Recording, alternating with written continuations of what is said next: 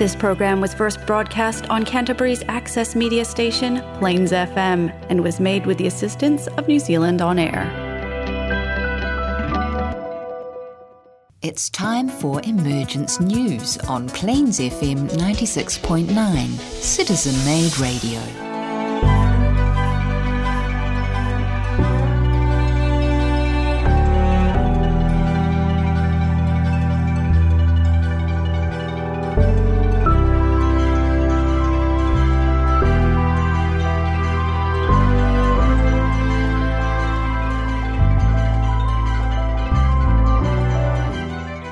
Hello and welcome. Welcome to Emergence News. Our topic today is an essay by Nicholas Roerich. The essay is titled Maitreya, an Essay, and it was first published in nineteen thirty-two. And it's going to be what we're talking about. However, but to start with, who are we? We are a small group of people, co-workers if you like, who have heard a story that has touched our minds and hearts to such a degree that we feel a need to share that story with others. In other words, we have a mission. This radio program is part of our mission, to bring to the world the story of an emergence. It is the emergence of the world teacher for this age, Maitreya, the Lord of Love, the teacher of angels and men alike, the prophesied coming one. So therefore, this is a message of hope and change. So yes, you are currently sharing your listening space with a group of people that have a mission. Might be a little frightening for you. I have a mission. Have you? Is yours big enough and clear enough that you can enunciate it to others? Does it scare you? Are you a little worried about your sanity at times? Is it viable? Is it confirmed elsewhere? Or do you just believe? If all the above is true, now throw some honest scrutiny on it. Does it sizzle or burn or just slide away down the drain? Or did it grow? Missions are great to have. Just don't get too attached to them. With me today in our studio and on the same mission are Shafia. Hello. And Peter. Hi there, John. Okay, give us a quick snapshot about what you're going to talk about, Shafia. Okay, well, that's fine. Great. Peter, moving on. I've always wanted to do that. Have you? Okay, Shafia, go ahead. Well, you know, Nicholas Roerich talks about sort of the presence of Maitreya in the world going back a long, long time. Yes. So I thought it would be really good to look a little bit at the legend of Maitreya that is being passed down through the esoteric traditions today. So. Fabulous. Cool. Peter, what have you got? Yes, I was just going to talk a, a wee bit about the uh, some of the history of Maitreya in, with regard to the Buddhists, of course, and their statues and that sort of thing that they've built around the world. All right, okay, so let me get back to where we started. So Roerich wrote this essay, Maitreya, back in nineteen thirty-two, and it's been repackaged, I guess, as Maitreya, Advent of a Teacher, recently published twenty twenty-one. It's a collaboration between Gerard Arstson and the Nicholas Roerich Museum in New York City, and is based on this essay and a series of paintings that Roerich did called Maitreya. We've been sent a link to this book uh, in our group. However, I've Googled it this morning and can't find out where you could purchase it from. I didn't do too much research. But anyway, let me give you a quick synopsis and then the other guys can jump into uh, with their story. So basically, a man and his wife and son go travelling through some of the least known parts of the world, Central Asia. It's back in the nineteen thirties. Actually the late nineteen twenties, I think. And he discovers that the story of Maitreya, the emerging teacher, is found in many religions and spiritual practices. It's a very consistent message. There are multiple references to the white rider, which is a reasonably recent phenomenon for us too. I think, guys, if you remember back in the Arab Spring in the early twenty tens, mm-hmm. that also featured a white rider appearing to, to crowds. That's true. Yes. Roerich also paints uh, as he travels uh, in response to his observations and experiences, and they're also a feature of this publication. During his travels, he discovers many layers of interconnectedness and universality in the spiritual life of those who he moves through and who he meets.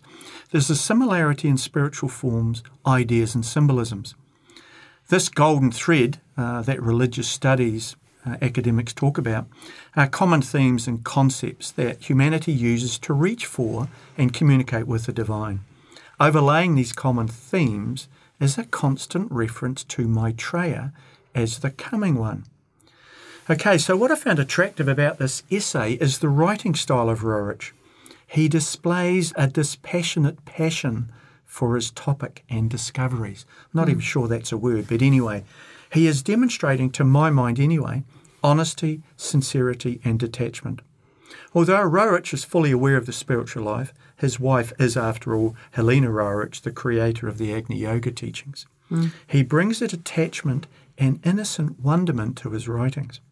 I found myself thinking, what makes this universal, clear-minded approach to Roerich's discoveries even possible, bearing in mind he's a man of his age? Mm-hmm. Here is a quote from the Quran that Roerich uses in the writings.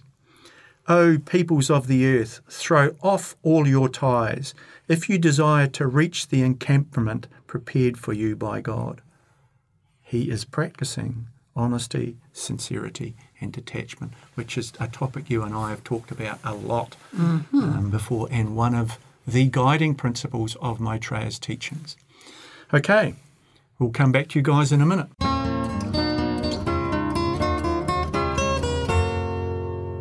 All right, that was my kick-in. Shafia, what have you got?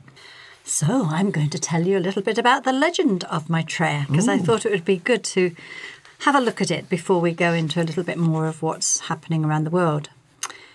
So the, the legend of Maitreya has been passed down through the ages through esoteric lore and is now, I guess, one of today's myths. And to do this, we need to return to the mythical land of Atlantis and its civilization, which we are told through legends was far more a far more advanced civilization than we have today. Not hard to do.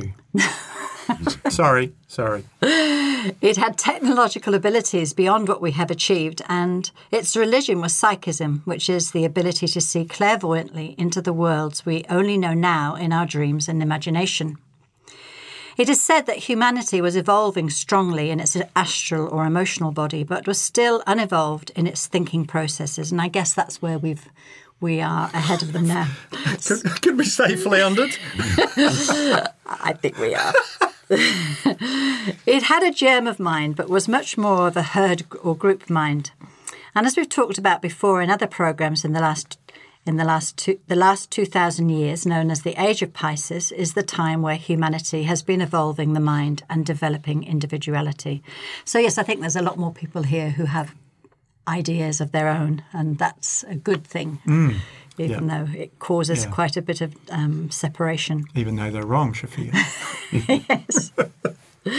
Today, people are generally able to think and rationalise for themselves. Back in the days of Atlantis, there were a few people with this capacity, and so the few that had developed the mind became the priest kings, able to manipulate the masses to their will. And we could say that's, uh, that we have an echo of that happening today mm, as well. Much, yeah. Yes.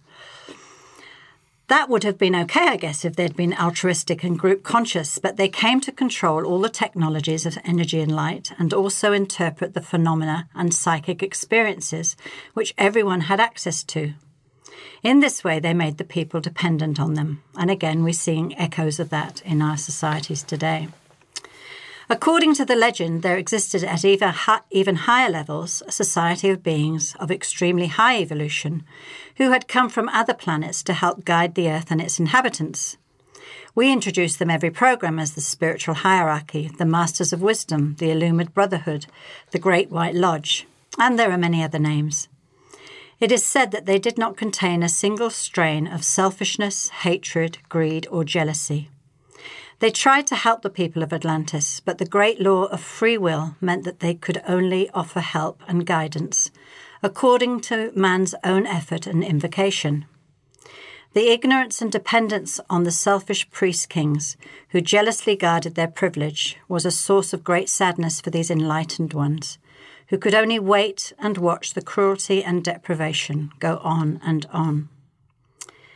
What they did do, however, was to look for the brightest lights among the people, souls who manifested love purely enough to be granted access to the higher mysteries. These few were taken in by the hierarchy as disciples and trained carefully in techniques of white magic and in control of the mind, emotions and body. They were taught how to prevent glamours, illusions and desires from controlling their lives. After death, these few disciples continued their training with the ashrams of the hierarchy, living in their subtle light bodies. As time progressed and opportunities became available, their souls again took up physical incarnation in the rapidly fading society of Atlantis. These disciples worked as points of inspiration to the people of Atlantis and gradually gathered around them those who were beginning to break free from the control of the priest kings. Finally, Atlantis came to a point of such a destructive nature, with all its technologies being used against the people, that it became obvious that humanity could go no further in that way without doing permanent damage to the planet. The disciples were instructed to take their groups into the wilderness, and the decision was made by the masters to affect the energies holding the planet's crust under Atlantis. Earthquakes, volcanoes and storms swept across the land, leading to the submergence of the continent of Atlantis. Many believe that the story of Noah and the Ark comes from mm. the sinking of Atlantis. Ah, yeah, interesting. Yes, and yeah. It's also a very good warning for us that we will not be allowed mm, to damage to ruin, the planet. No, mm. that, you know, and yeah, so it's, uh, you know, we should learn from these stories. Oh, do we? Do we? Well, do you think we should? I think we are. I think we are. I, As the evolution of humanity continued, aided and directed very carefully by the Great Lodge and their disciples, the disciples themselves grew in ability and trustworthiness. And from among this handful of disciples there stood out one figure as a very exceptional student, worthy of every special attention. Indeed, it has been said that he attracted the attention of the Mother of the World, who helped him to grow into what he is today. This rare and gifted disciple came to be called Maitreya, meaning the happy one or the kindly one. When, after many incarnations, Maitreya had come to demonstrate a very high level of attainment, he was joined in his work by a soul of equal development who had evolved on other planets. He had been waiting for the right conditions to continue his progress. He joined Maitreya, and with each passing lifetime, these two brothers came into deeper and deeper levels of their own awareness, through what has occultly been called the path of initiation. Eventually, they were considered equal with other members of the spiritual hierarchy. And so it came to be that for the first time, members of the human race became part of the spiritual hierarchy of this planet. Maitreya was given the role of the Christ, embodying the great principle of love, and has the great honour of being the first of humanity to achieve that status, but also the added honour of creating the first Christ on a non-sacred planet. Other Christs there are in our solar system, but we are the first non-sacred planet to achieve such a momentous event. Maitreya's brother was given the role as the anchor of wisdom for the world. We, of course, know him as the great Buddha. He works closely with Maitreya, residing in Shambhala, the etheric home of the spiritual hierarchy. As the new civilization grew and the ages of time passed, Maitreya and the Buddha were given positions of great responsibility, so that the beings formerly holding these positions might be free to go on to other areas of work in the unfolding universe. Gradually, as humanity progresses and individuals become masters themselves, the spiritual hierarchy for this planet became staffed by members of humanity.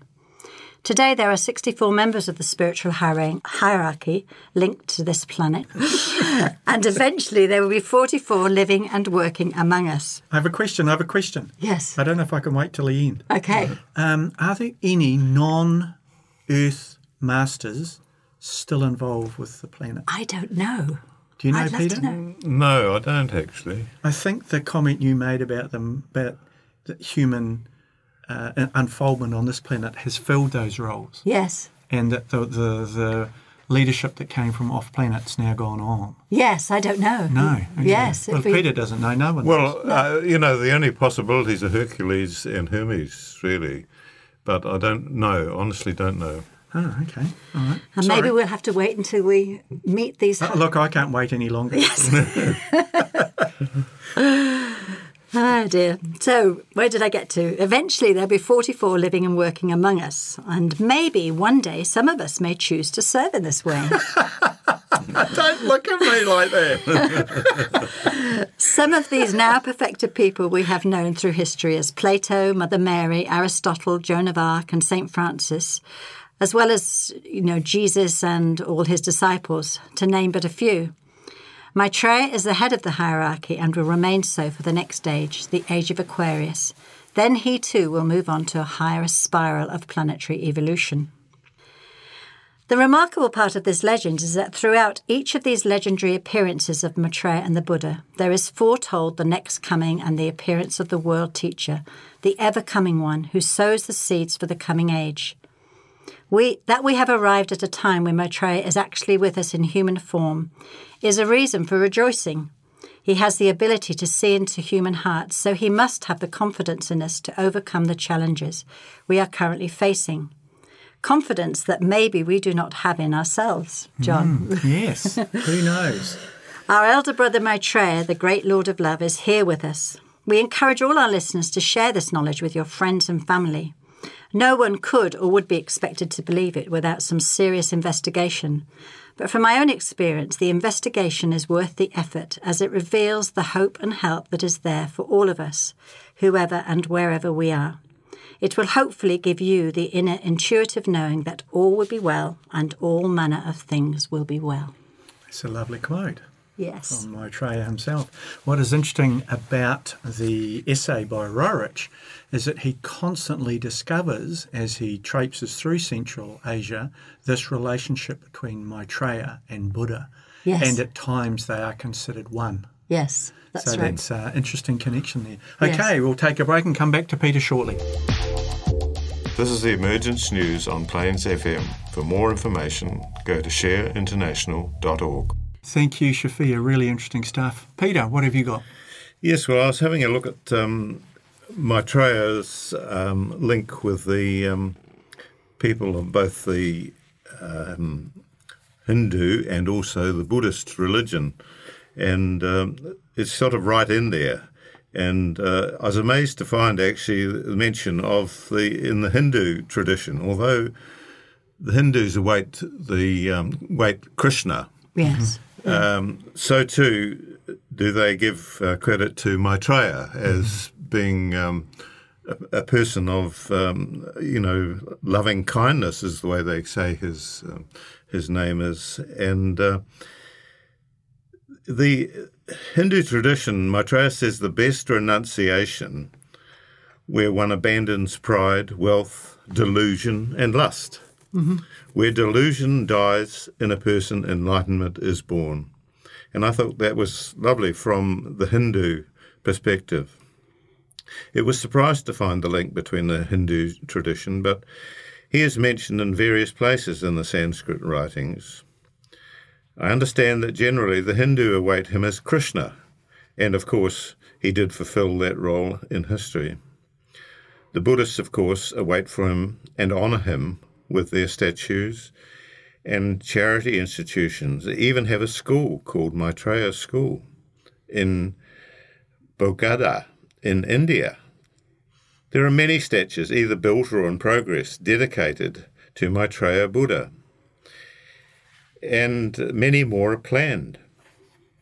I remember actually seeing a small statue of Maitreya Buddha in Dunedin years ago, and it was in a Chinese um, art display, actually, and it was from the thirteenth century.